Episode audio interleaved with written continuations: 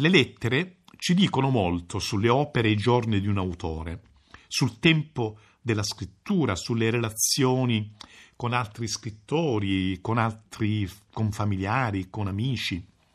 Ma spesso gli epistolari sono essi stessi un'opera letteraria. Sono il romanzo di una vita e si possono leggere talvolta proprio come un romanzo incontri, scandagli interiori, paesaggi, volti e passioni dei destinatari, intrighi, necessità quotidiane, catalogo di desideri, di progetti. Gli epistolari sono insieme autobiografia, esposizione e nascondimento di sé, dialogo aperto o mascherato con interlocutori lontani o prossimi, sono anche un diario pubblico.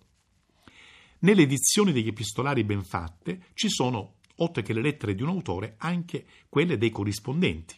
Ed è allora che la rete dei rapporti si definisce, prende colore, umore, ha attese, slanci, distanze, variazioni, diffidenze, riprese, eccetera.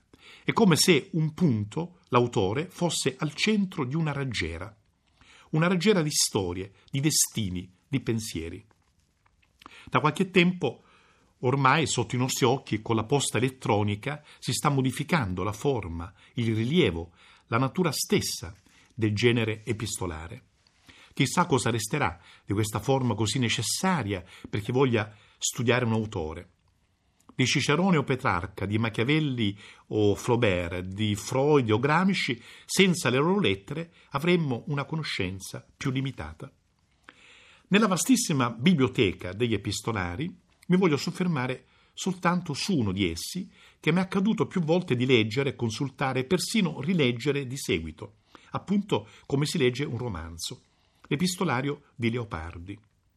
Moltissimi gli interlocutori, tra questi Pietro Giordani, il padre Monaldo, l'editore milanese Federico Stella, il fervido intellettuale fiorentino Vieusseux, l'amico napoletano Ranieri, il fratello Carlo, la parmense Adelaide Maestri, il filologo svizzero De Sinner, fino a un giovane parigino innamorato dei canti e delle operette leopardiane, Charles Le Breton.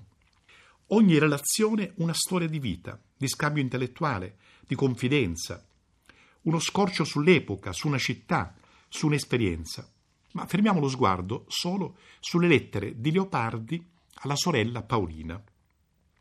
Paolina è complice nell'infanzia delle fantasticherie e dei progetti del fratello. Nelle lettere si trasforma in una affabulante mediatrice nei confronti della piccola società di Recanati ed è la privilegiata lettrice delle opere di Giacomo. Ogni volta che esce appunto un testo, un libro, uno scritto del fratello. Nelle sue lettere appare dominante l'ansia per la salute del fratello, più che lo sguardo sulla propria condizione di solitudine che si fa via via disperata. Paolina è lettrice di romanzi nel chiuso del palazzo nobiliare ed è anche traduttrice del viaggio notturno intorno alla mia camera di Xavier de Mestre e di una vita di Mozart. Certo, agli occhi di una lettrice di romanzi come Paolina, la biblioteca paterna disciplinata in austeri ordini di saperi, con la teologia al centro, quella biblioteca doveva apparire come una gelida, severa parete, oltre la quale soffiava il vento di altre avventurose vite. Ed è Giacomo a portare con le lettere questo vento. Quando egli scrive alla sorella da Firenze, il 31 agosto 1832, ho riveduto qui il tuo Stendhal, il messaggio, con quella ripetizione ho riveduto, può indurre Paolina a immaginare complici incontri del fratello con il suo amato autore di Rosso e Nero. Una sorta di malia della lontananza abita i pensieri di Paolina, ma anche i sogni che lei via via racconta al fratello. Giacomo sa come dissipare la malinconia della sorella.